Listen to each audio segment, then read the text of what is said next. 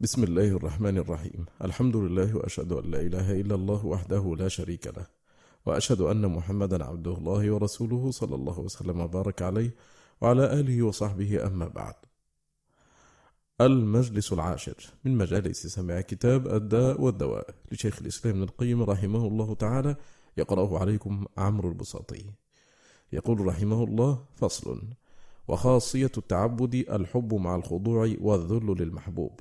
فمن أحب شيئا وخضع له فقد تعبد قلبه له بل التعبد آخر مراتب الحب ويقال له التتيم أيضا فإن أول مراتبه العلاقة وسميت علاقة لتعلق القلب بالمحبوب.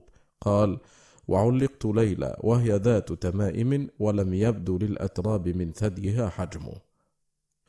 وقال آخر علاقة أم الوليد بعدما أفنان رأسك كالثغام المخلص ثم بعدها الصبابة وسميت بذلك لانصباب القلب إلى المحبوب. قال تشكى المحبون الصبابة ليتني تحملت ما يلقون من بينهم وحدي فكانت لقلبي لذة الحب كلها فلم يلقها قبلي محب ولا بعدي. ثم الغرام وهو لزوم الحب للقلب لزوما لا ينفك عنه ومنه سمي الغريم غريما لملازمته صاحبه ومنه قوله تعالى إن عذابها كان غراما. وقد أولع المتأخرون باستعمال هذا اللفظ في الحب وقل أن تجده في أشعار العرب. ثم العشق وهو إفراط المحبة ولهذا لا يوصف به الرب تعالى ولا يطلق في حقه.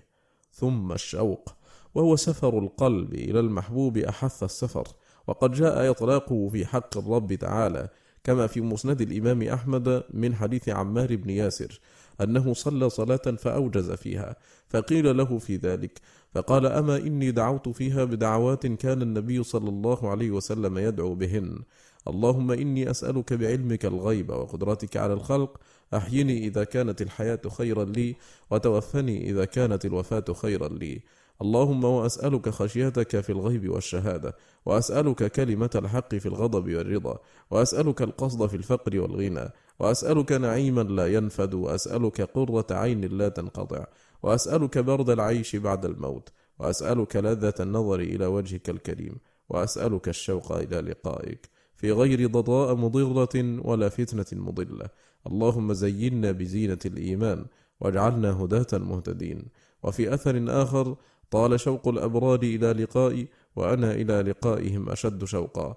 وهذا هو المعنى الذي عبر عنه النبي صلى الله عليه وسلم بقوله من أحب لقاء الله أحب الله لقاءه وقال بعض أهل البصائر في قوله تعالى من كان يرجو لقاء الله فإن أجل الله لآت لما علم الله سبحانه شدة شوق أوليائه إلى لقائه وأن قلوبهم لا تهدأ دون لقائه ضرب لهم اجلا وموعدا للقاء تسكن نفوسهم به.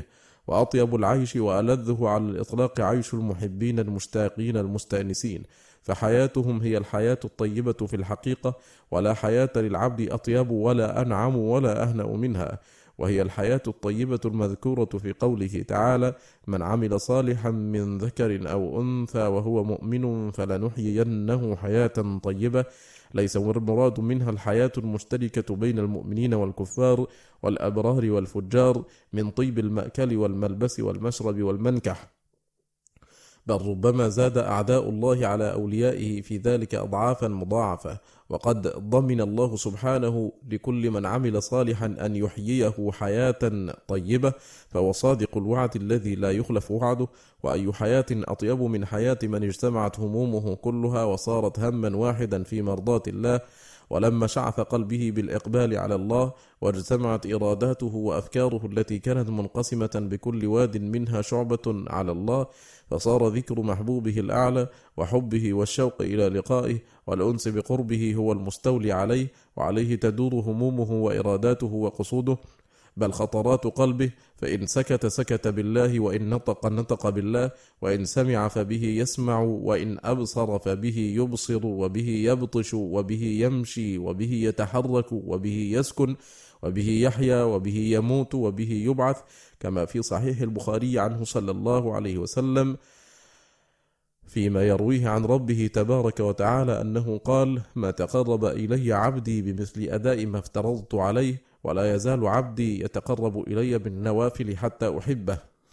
فإذا أحببته كنت سمعه الذي يسمع به وبصره الذي يبصر به ويده التي يبطش بها ورجله التي يمشي بها فبي يسمع وبي يبصر وبي يبطش وبي يمشي ولئن سألني لأعطينه ولئن استعاذني لأعيذنه. وما ترددت عن شيء أنا فاعله ترددي عن قبض نفس عبدي المؤمن يكره الموت وأكره مساءته ولا بد له منه.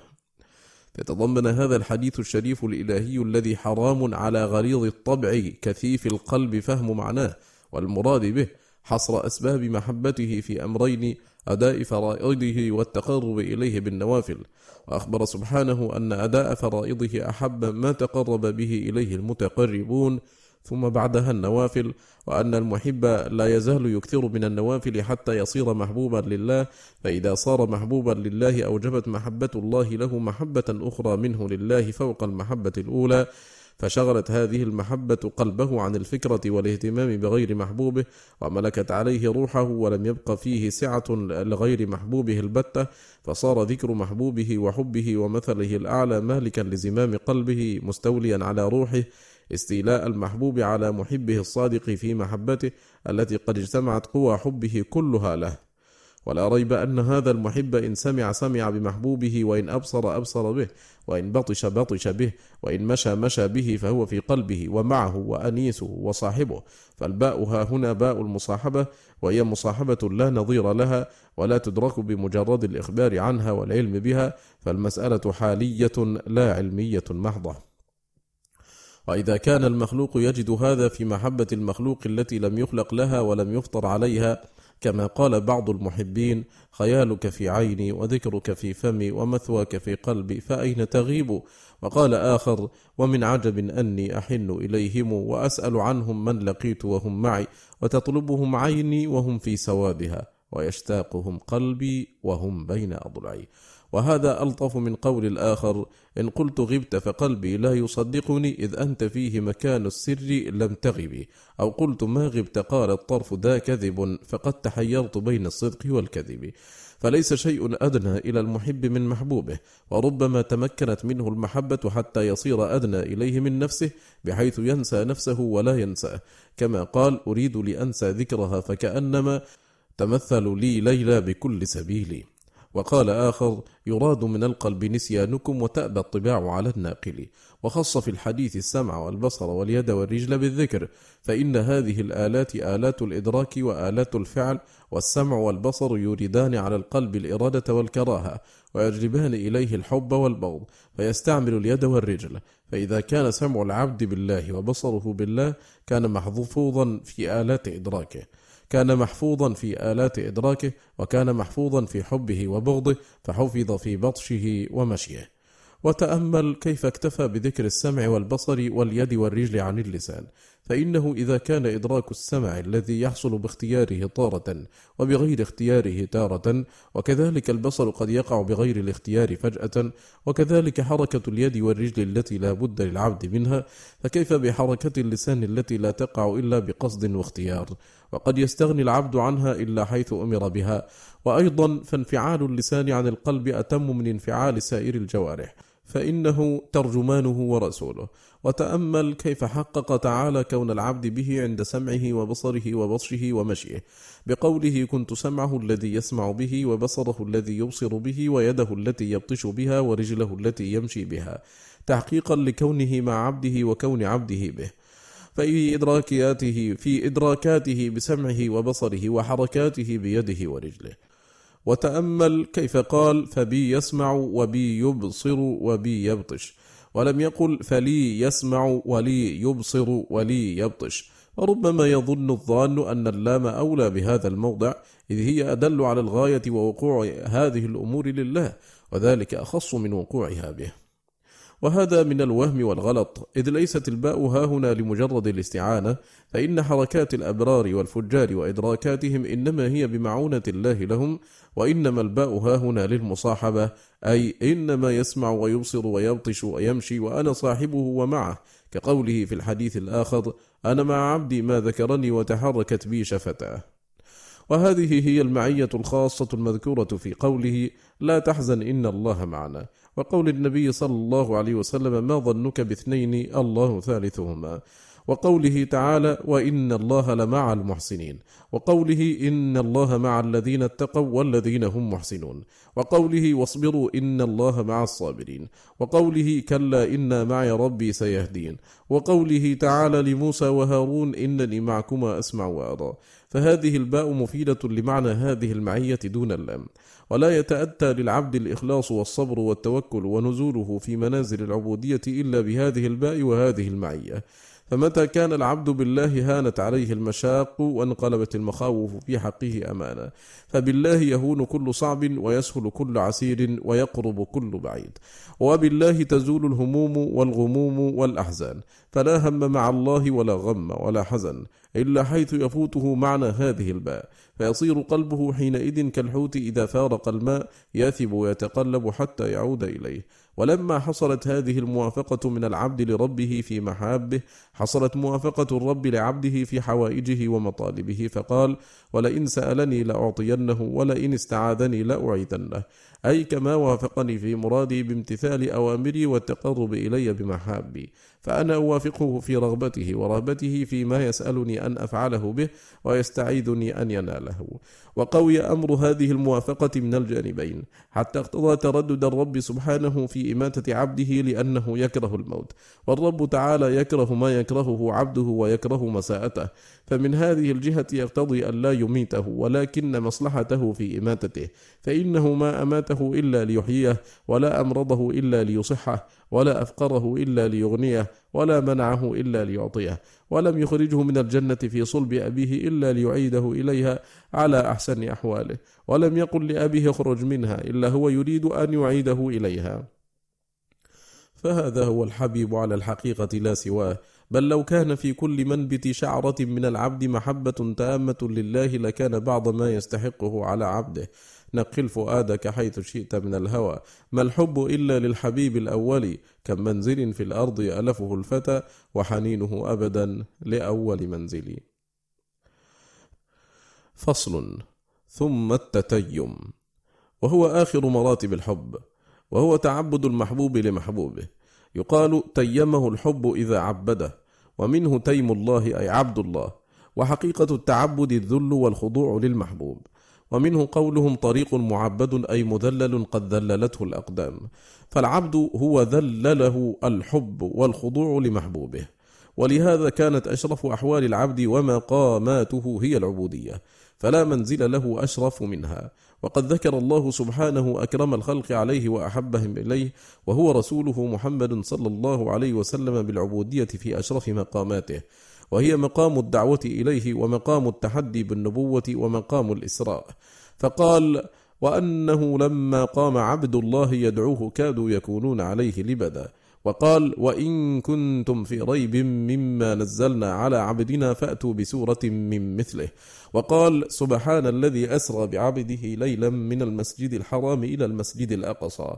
وفي حديث الشفاعة اذهبوا إلى محمد عبد غفر الله له ما تقدم من ذنبه وما تأخر.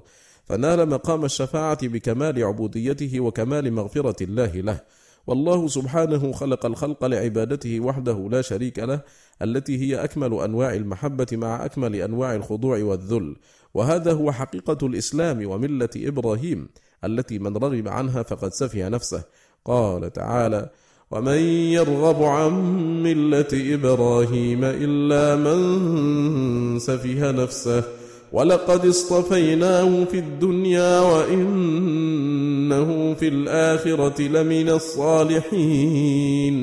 إذ قال له ربه أسلم قال أسلمت لرب العالمين. ووصى بها إبراهيم بنيه ويعقوب يا بني إن الله اصطفى لكم الدين فلا تموتن إلا وأنتم مسلمون أم كنتم شهداء إذ حضر يعقوب الموت إذ قال لبنيه ما تعبدون من بعدي قالوا نعبد إلهك وإله آبائك إبراهيم وإسماعيل وإسحاق إلها واحدا ونحن له مسلمون. ولهذا كان أعظم الذنوب عند الله الشرك والله لا يغفر أن يشرك به. وأصل الشرك بالله الإشراك به في المحبة كما قال تعالى ومن الناس من يتخذ من دون الله أندادا يحبونهم كحب الله والذين آمنوا أشد حبا لله. فأخبر سبحانه أن من الناس من يشرك به فيتخذ من دونه ندا يحبه كحب الله. وأخبر أن الذين آمنوا أشد حبا لله من أصحاب الأنداد لأندادهم. وقيل بل المعنى أنهم أشد حبا لله من أصحاب الأنداد لله فإنهم وإن أحبوا الله لكن لما أشركوا بينه وبين أندادهم في المحبة ضعفت محبتهم لله. والموحدون لله لما خلصت محبتهم له كانت أشد من محبة أولئك. والعدل برب العالمين والتسوية بينه وبين الأنداد هو في هذه المحبة كما تقدم. ولما كان مراد الله من خلقه هو خلوص هذه المحبة له أنكر على من اتخذ من دونه وليا أو شفيعا غاية الإنكار وجمع ذلك تارة وأفرد أحدهما عن الآخر بالإنكار تارة فقال تعالى: الله الذي خلق السماوات والأرض وما بينهما في ستة أيام ثم استوى على العرش ما لكم من دونه من ولي ولا شفيع أفلا تتذكرون؟ وقال وأنذر به الذين يخافون أن يحشروا إلى ربهم ليس لهم من دونه ولي ولا شفيع لعلهم يتقون. وقال في الإفراد أم اتخذوا من دون الله شفعاء؟ قل أولو كانوا لا يملكون شيئا ولا يعقلون. وقال تعالى من ورائهم جهنم ولا يغني عنهم ما كسبوا شيئا ولا ما اتخذوا من دون الله أولياء ولهم عذاب عظيم. فإذا والى العبد ربه وحده أقام له الشفعاء وعقد الموالاة بينه وبين عباده المؤمنين فصاروا أولياءه في الله بخلاف من اتخذ مخلوقا وليا من دون الله. فهذا لون وذاك لون كما أن الشفاعة الشركية الباطلة لون والشفاعة الحق الثابتة التي إنما تنال بالتوحيد لون. وهذا موضع فرقان بين أهل التوحيد وأهل الإشراك والله يهدي من يشاء إلى صراط مستقيم. والمقصود أن حقيقة العبودية لا تحصل مع الإشراك بالله في المحبة بخلاف المحبة لله فإنها من لوازم العبودية وموجباتها. فإن محبة الرسول بل تقديمه في الحب على الأنفس والآباء والأبناء لا يتم الإيمان إلا بها. إذ محبته من محبة الله وكذلك كل حب في الله ولله. كما في الصحيحين عنه صلى الله عليه وسلم أنه قال ثلاث من كن فيه وجد حلاوة الإيمان. وفي لفظ في الصحيح لا يجد حلاوة الإيمان إلا من كان فيه ثلاث خصال أن يكون الله ورسوله أحب إليه مما سواهما وأن يحب المرء لا يحبه إلا لله وأن يكره أن يرجع في الكفر بعد إذ أنقذه الله منه كما يكره أن يلقى في النار. وفي الحديث الذي في السنن من أحب لله وأبغض لله وأعطى لله ومنع لله فقد استكمل الإيمان. وفي حديث آخر ما تحاب رجلان في الله إلا كان أفضلهما أشدهما حبا لصاحبه فإن هذه المحبة من لوازم محبة الله وموجباتها وكلما كانت أقوى كان أصلها كذلك. فصل.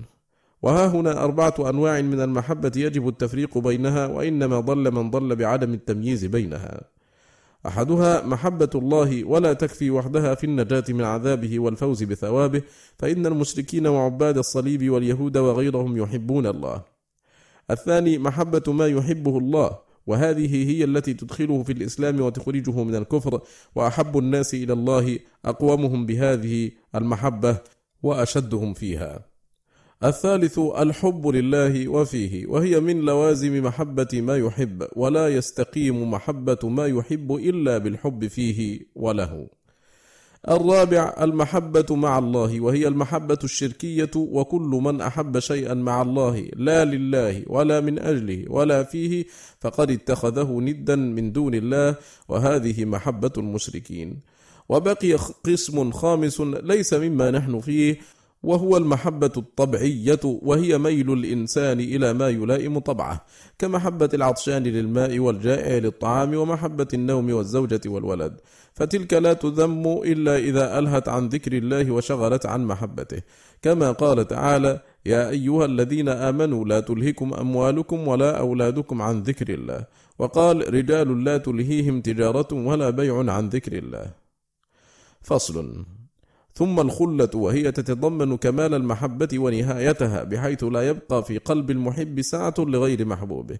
وهي منصب لا يقبل المشاركة بوجه ما.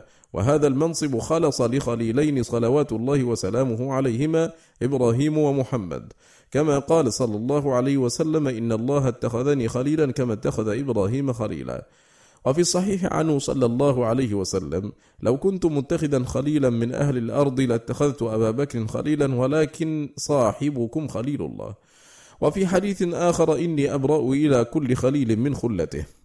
ولما سأل إبراهيم الولد فأعطيه وتعلق حبه بقلبه فأخذ منه شعبة أغار الحبيب على خليله أن يكون في قلبه موضع لغيره فأمره بذبحه وكان الأمر في المنام ليكون تنفيذ المأمور به أعظم ابتلاء وامتحانا ولم يكن المقصود ذبح الولد ولكن المقصود ذبحه من قلبه ليخلص القلب للرب.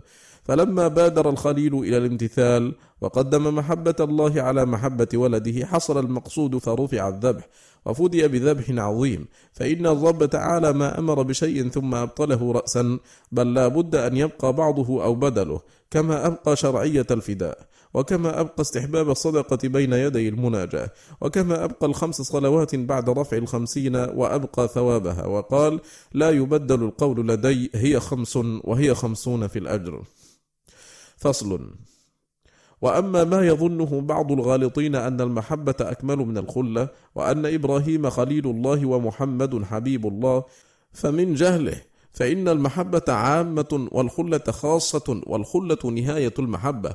وقد أخبر النبي صلى الله عليه وسلم أن الله اتخذه خليلا ونفى أن يكون له خليل غير ربه مع إخباره بمحبته لعائشة ولأبيها ولعمر بن الخطاب وغيرهم.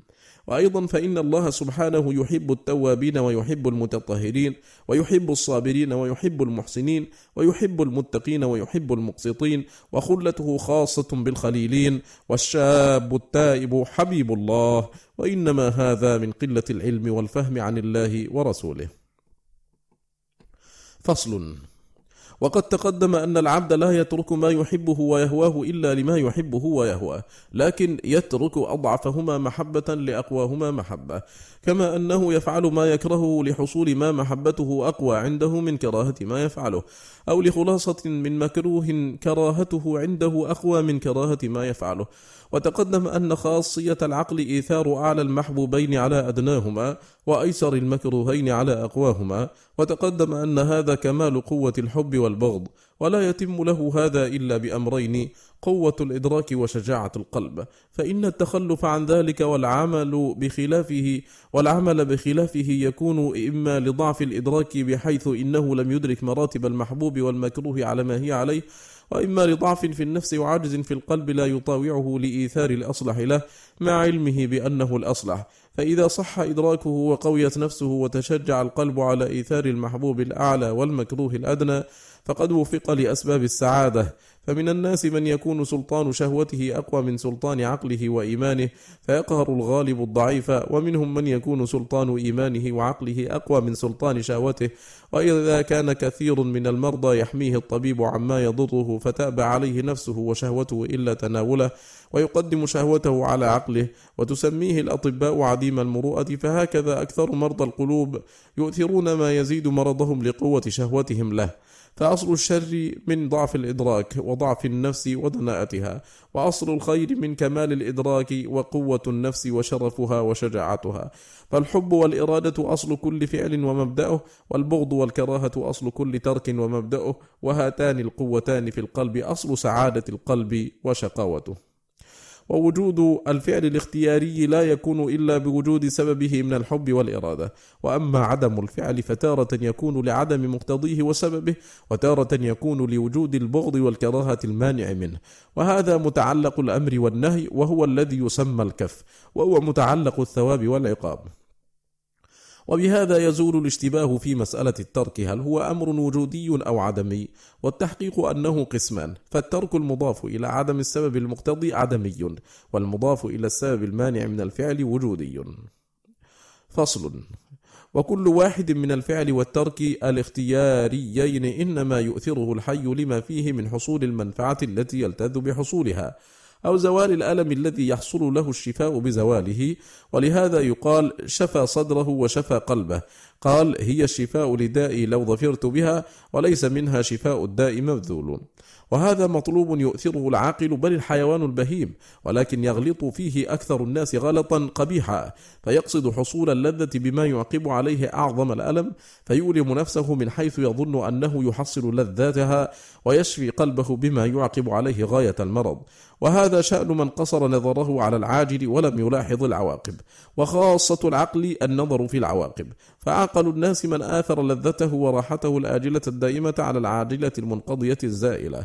وأسفه الخلق من باع نعيم الأبد وطيب الحياة الدائمة واللذة العظمى التي لا تنغيص فيها ولا نقص بوجه ما بلذة مناغصة مشوبة الآلام والمخاوف. وهي سريعة الزوال وشيكة الانقضاء. قال بعض العلماء فكرت فيما يسعى فيه العقلاء فرأيت سعيهم كله في مطلوب واحد وإن اختلفت طرقهم في تحصيله. رأيتهم جميعهم إنما يسعون في دفع الهم والغم عن نفوسهم فهذا بالأكل والشرب وهذا بالتجارة والكسب وهذا بالنكاح وهذا بسماع الغناء والأصوات المطربة وهذا باللهو واللعب. فقلت هذا المطلوب مطلوب العقلاء ولكن الطرق كلها غير موصلة إليه بل لعل أكثرها إنما يوصل إلى ضده. ولم أر في جميع هذه الطرق طريقا موصلة إلا الإقبال على الله ومعاملته وحده وإيثار مرضاته على كل شيء. فإن سالك هذه الطريق إن فاته حظه من الدنيا فقد ظفر بالحظ العالي الذي لا فوت معه. وإن حصل العبد حصل له كل شيء. وإن فاته فاته كل شيء. وإن ظفر بحظه من الدنيا ناله على أهنأ الوجوه. فليس للعبد أنفع من هذه الطريق ولا أوصل منها إلى لذته وبهجته وسعادته وبالله التوفيق. فصل. والمحبوب قسمان محبوب لنفسه ومحبوب لغيره والمحبوب لغيره لا بد أن ينتهي إلى المحبوب لنفسه دفعا للتسلسل المحال. وكل ما سوى المحبوب الحق فهو محبوب لغيره وليس شيء وليس شيء يحب لنفسه إلا الله وحده. وكل ما سواه مما يحب فإنما محبته تبع لمحبة الرب تعالى كمحبة ملائكته وأنبيائه وأوليائه فإنها تبع لمحبته سبحانه وهي من لوازم محبته. فإن محبة المحبوب توجب محبة ما يحبه وهذا موضع يجب الاعتناء به. فإنه محل فرقان بين المحبة النافعة لغيره والتي لا تنفع بل قد تضر.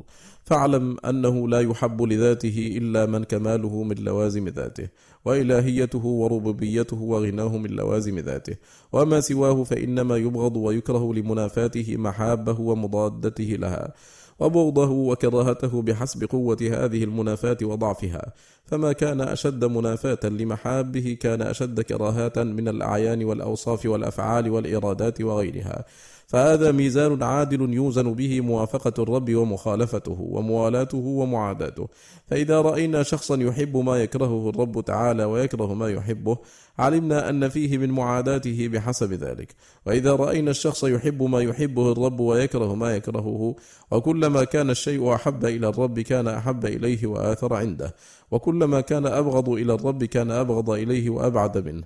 علمنا أن فيه من موالاة الرب بحسب ذلك.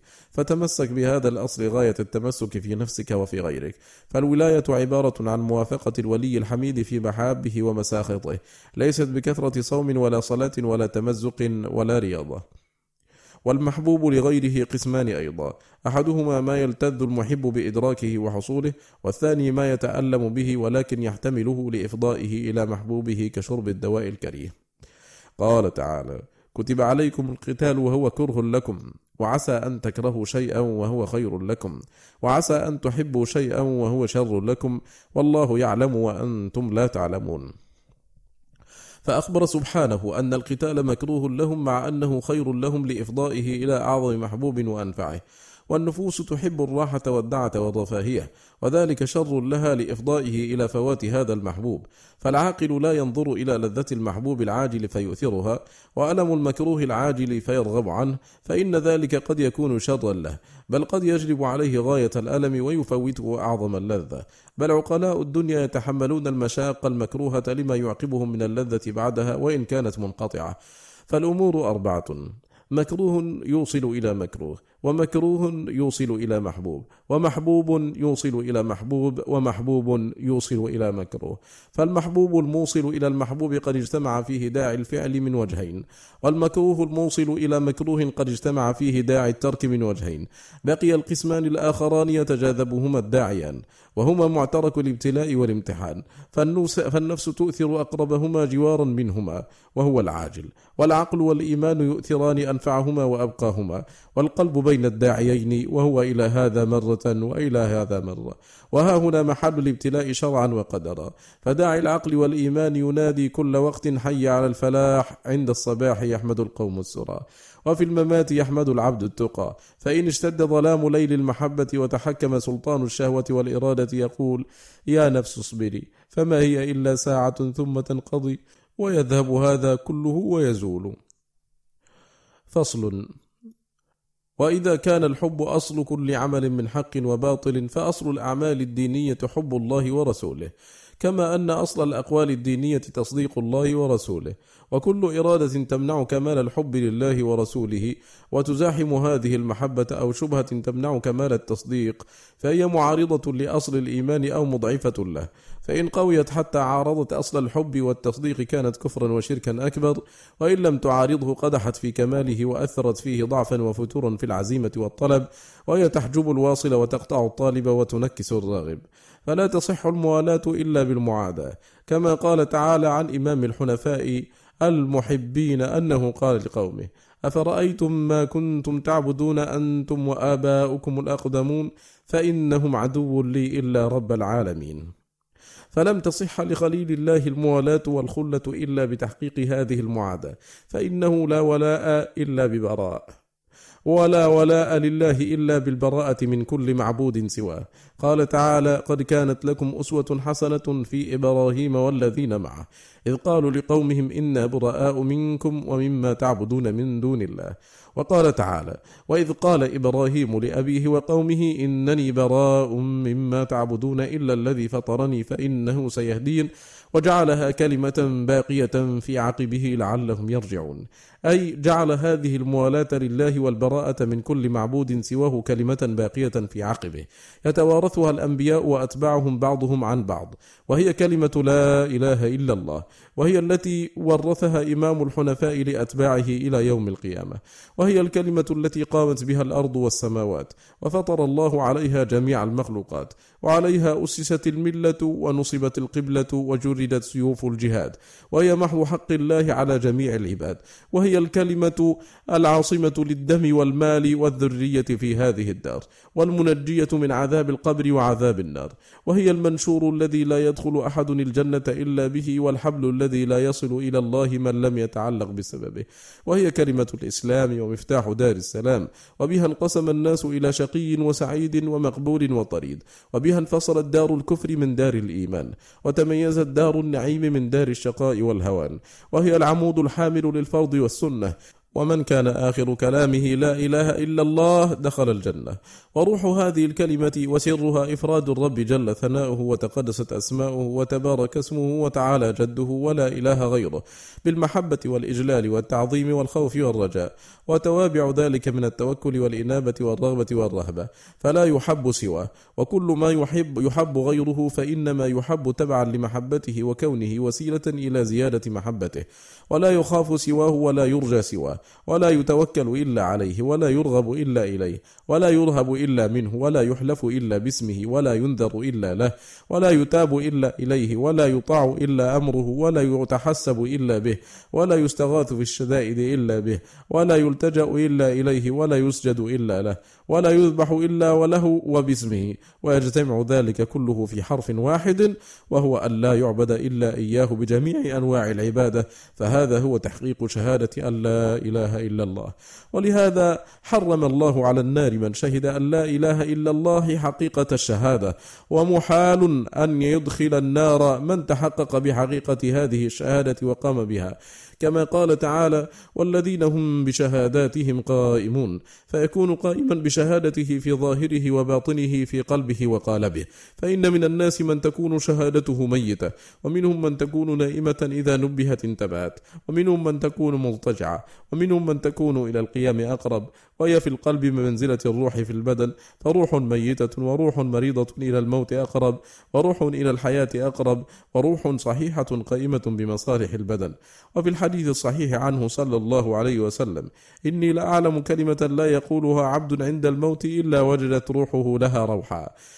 فحياة الروح بحياة هذه الكلمة فيها كما أن حياة البدن بوجود الروح فيها. وكما أن من مات على هذه الكلمة فهو في الجنة يتقلب فيها فمن عاش على تحقيقها والقيام بها فروحه تتقلب في جنة المأوى وعيشه أطيب عيش.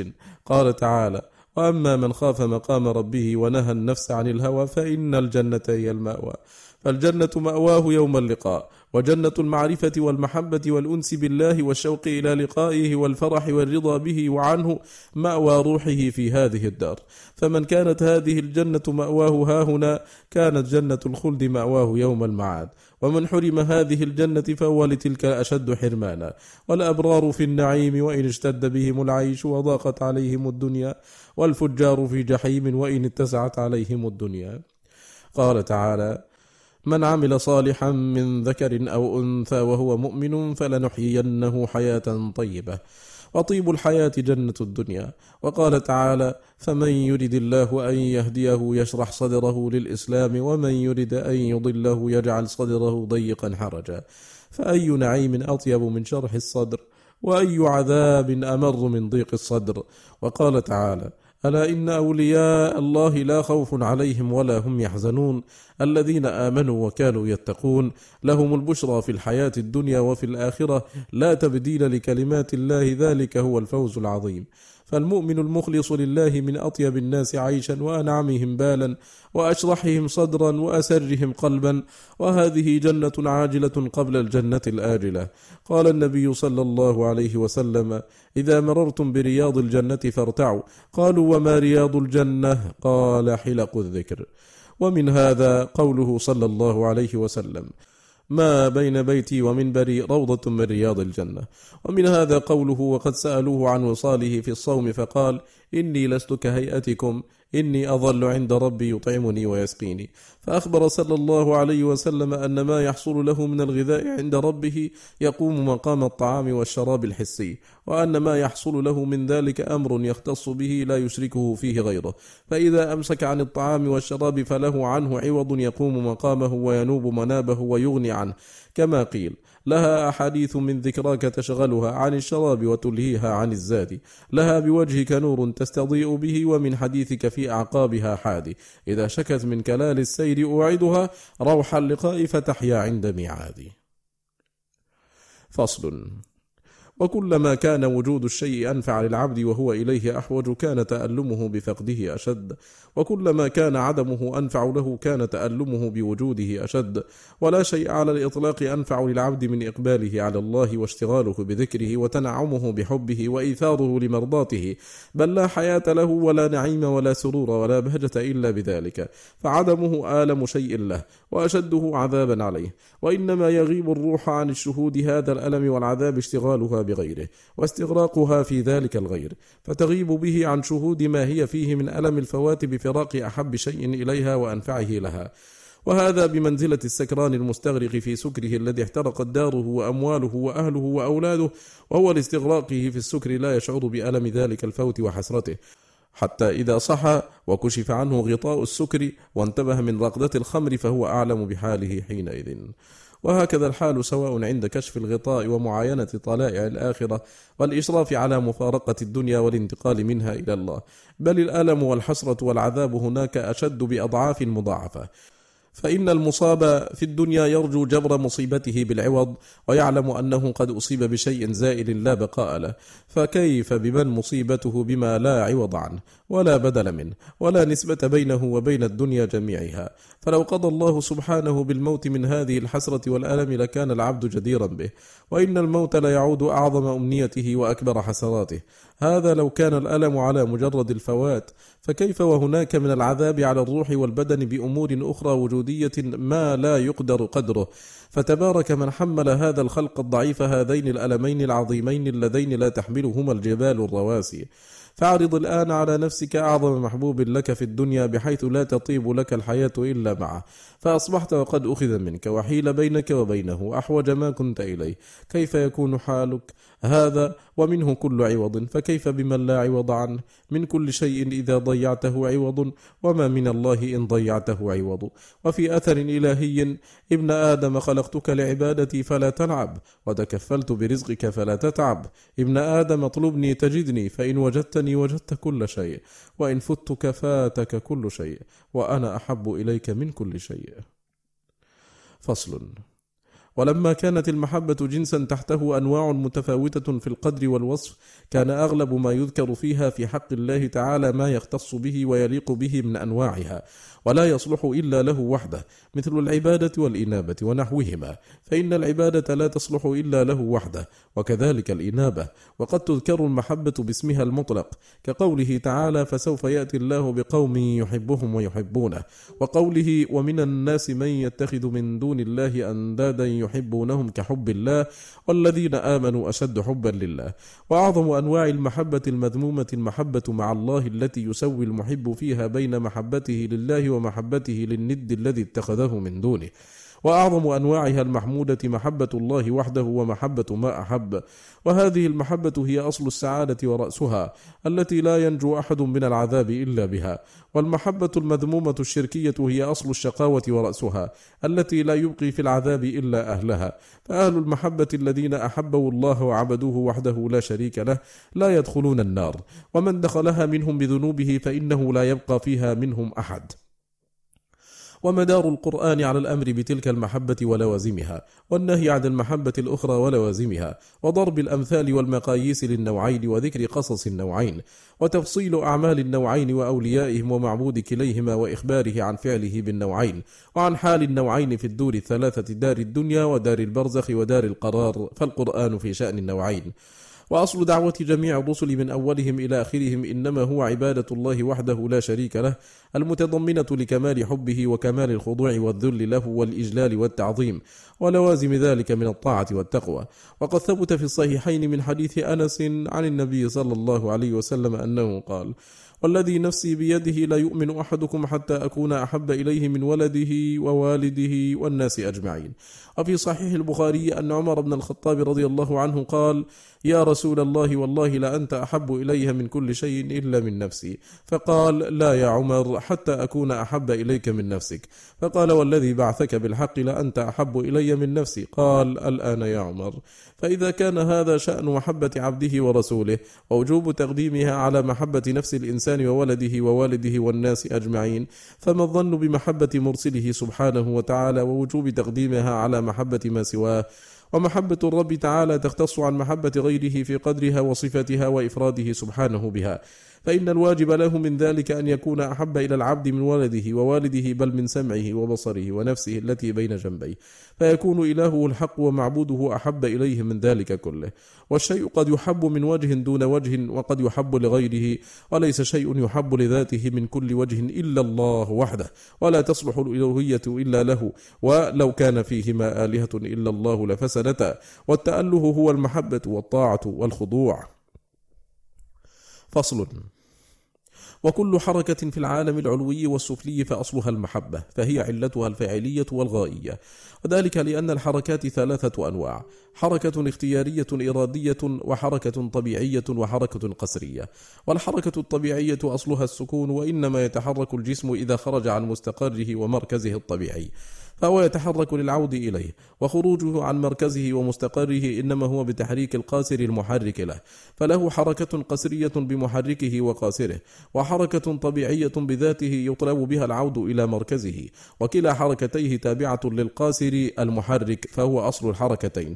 والحركة الاختيارية الإرادية هي أصل الحركتين الأخريين وهي تابعة للإرادة والمحبة. فصارت الحركات الثلاث تابعة للمحبة والإرادة والدليل على انحصار الحركات في هذه الثلاث أن المتحرك إن كان له شعور بالحركة فهي الإرادية وإن لم يكن له شعور بها فإما أن تكون على وفق طبعه أو لا فالأولى هي الطبيعية والثانية القسرية. إذا ثبت هذا فما في السماوات والأرض وما بينهما من حركات الأفلاك والشمس والقمر والنجوم والرياح والسحاب والمطر والنبات وحركات الأجنة في بطون أمهاتها فإنما هي بواسطة الملائكة المدبرات أمرا والمقسمات أمرا.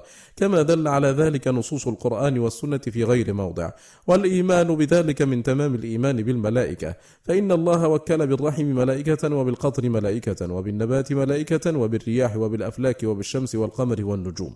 ووكل بكل عبد أربعة من الملائكة كاتبين على يمينه وشماله وحافظان من بين يديه ومن خلفه. ووكل ملائكة بقبض روحه وتجهيزها إلى مستقرها من الجنة أو النار. وملائكة بمسألته وامتحانه في قبره وعذابه هناك أو نعيمه. وملائكة تسوقه إلى المحشر إذا قام من قبره. وملائكة بتعذيبه في النار أو نعيمه في الجنة. ووكل بالجبال ملائكة وبالسحاب ملائكة تسوقه حيث أمرت به. وبالقطر ملائكة تنزله بأمر الله بقدر معلوم كما شاء الله. ووكل ملائكة بغرس الجنة وعمل آلتها وفرشها وبنائها والقيام عليها وملائكة بالنار كذلك. فأعظم جند الله الملائكة ولفظ الملك يشعر بأنه رسول منفذ لأمر غيره وليس لهم من الأمر شيء بل الأمر كله لله وهم يدبرون الأمر ويقسمونه بأمر الله وإذنه. قال تعالى إخبارا عنهم وما نتنزل إلا بأمر ربك له ما بين أيدينا وما خلفنا وما بين ذلك وما كان ربك نسيا. وقال تعالى وكم من ملك في السماوات لا تغني شفاعتهم شيئا إلا من بعد أن يأذن الله لمن يشاء ويرضى. وأقسم سبحانه بطوائف الملائكة المنفذين لأمره في الخليقة. كما قال والصافات صفا فالزاجرات زجرا فالتاليات ذكرا. وقال والمرسلات عرفا فالعاصفات عصفا والناشرات نشرا فالفارقات فرقا فالملقيات ذكرا. وقال تعالى والنازعات غرقا والناشطات نشطا والسابحات سبحا فالسابقات سبقا فالمدبرات أمرا. وقد ذكرنا معنى ذلك وسر الإقسام به في كتاب أيمان القرآن. وإذا عرف ذلك فجميع تلك المحبات والحركات والإرادات والأفعال هي عبارة منهم لرب الأرض والسماوات. وجميع الحركات الطبيعية والقسرية تابعة لها. فلولا الحب ما دارت الأفلاك. ولا تحركت الكواكب النيرات. ولا هبت الرياح المسخرات. ولا مرت السحب الحاملات. ولا تحركت الأجنة في بطون الأمهات ولا انصدع عن الحب أنواع النبات ولا اضطربت أمواج البحار الزاخرات ولا تحركت المدبرات والمقسمات ولا سبحت بحمد فاطرها الأرضون والسماوات وما فيها من أنواع المخلوقات. فسبحان من تسبحه السماوات السبع والأرض ومن فيهن وإن من شيء إلا يسبح بحمده ولكن لا تفقهون تسبيحهم إنه كان حليما غفورا. فصل. إذا عرف ذلك فكل حي له إرادة ومحبة وعمل بحسبه، وكل متحرك فأصل حركته المحبة والإرادة، ولا صلاح للموجودات إلا بأن تكون حركاتها ومحبتها لفاطرها وبارئها وحده، كما لا وجود لها إلا بإبداعه وحده. ولهذا قال تعالى لو كان فيهما آلهة إلا الله لفسدتا. ولم يقل سبحانه لما وجدتا ولكانتا معدومتين. ولا قال لعدمتا إذ هو سبحانه قادر على أن يبقيهما على وجه الفساد لكن لا يمكن أن يكون على وجه الصلاح والاستقامة إلا بأن يكون الله وحده هو معبودهما ومعبود ما حوتاه وسكن فيهما. فلو كان للعالم إلهان لفسد نظامه غاية الفساد فإن كل إله كان يطلب مغالبة الآخر والعلو عليه وتفرده دونه بالإلهية إذ الشرك نقص ينافي كمال الإلهية. والإله لا يرضى لنفسه أن يكون إلها ناقصا. فإن قهر أحدهما الآخر كان هو الإله وحده والمقهور ليس بإله وإن لم يقهر أحدهما الآخر لزم عجز كل منهما ونقصه ولم يكن تام الإلهية. فيجب أن يكون فوقهما إله قاهر لهما حاكم عليهما وإلا ذهب كل منهما بما خلق وطلب كل منهما العلو على الآخر. وفي ذلك فساد أمر السماوات والأرض ومن فيهما كما هو المعهود من فساد البلد إذا كان فيه ملكان متكافئان وفساد الزوجة إذا كان لها بعلان والشول إذا كان فيه فحلان. وأصل فساد العالم إنما هو من اختلاف الملوك والخلفاء. ولهذا لم يطمع أعداء الإسلام فيه في زمن من الأزمنة إلا في زمن تعدد ملوك المسلمين واختلافهم وانفراد انفراد كل منهم ببلاد وطلب بعضهم العلو على بعض. فصلاح السماوات والأرض واستقامتهما وانتظام أمر المخلوقات على أتم نظام من أظهر الأدلة على أنه لا إله إلا الله وحده لا شريك له له الملك وله الحمد وهو على كل شيء قدير. وأن كل معبود من لدن عرشه إلى قرار أرضه باطل إلا وجهه الأعلى. قال تعالى ما اتخذ الله من ولد وما كان معه من إله إذا لذهب كل إله بما خلق ولعل بعضهم على بعض. سبحان الله عما يصفون عالم الغيب والشهادة فتعالى عما يشركون. وقال تعالى أم اتخذوا آلهة من الأرض هم ينشرون؟ لو كان فيهما آلهة إلا الله لفسدتا. فسبحان الله رب العرش عما يصفون لا يسأل عما يفعل وهم يسألون. وقال تعالى قل لو كان معه آلهة كما يقولون إذا لابتغوا إلى ذي العرش سبيلا. فقيل المعنى لابتغوا السبيل إليه بالمغالبة والقهر كما يفعل الملوك بعضهم مع بعض. ويدل عليه قوله في الآية الأخرى ولعلى بعضهم على بعض. قال شيخنا والصحيح أن المعنى لابتغوا إليه سبيلا بالتقرب إليه وطاعته فكيف تعبدونهم من دونه؟ وهم لو كانوا آلهة كما تقولون لكانوا عبيدا له. قال ويدل على هذا وجوه منها قوله تعالى أولئك الذين يدعون يبتغون إلى ربهم الوسيلة أيهم أقرب ويرجون رحمته ويخافون عذابه. أي هؤلاء الذين تعبدونهم من دوني هم عبادي. هم عبادي كما أنتم عبادي يرجون رحمتي ويخافون عذابي فلماذا تعبدونهم دوني؟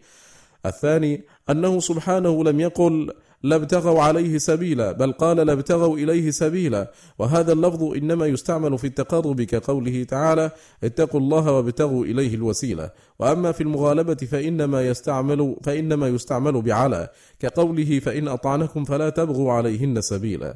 الثالث أنهم لم يقولوا إن آلهتهم تغالبه وتطلب العلو عليه وهو سبحانه قد قال قل لو كان معه آلهة كما يقولون وهم إنما كانوا يقولون إن آلهتهم تبتغي التقرب إليه وتقربهم زلفى إليه. فقال لو كان الأمر كما تقولون لكانت تلك الآلهة عبيدا له فلماذا تعبدون عبيده من دونه؟ إلى هنا ينتهي مجلسنا هذا. نلقاكم بخير وعلى خير. في مجلس آخر. وصلى الله وسلم وبارك على سيدنا محمد وآله وصحبه. والسلام عليكم ورحمة الله تعالى وبركاته.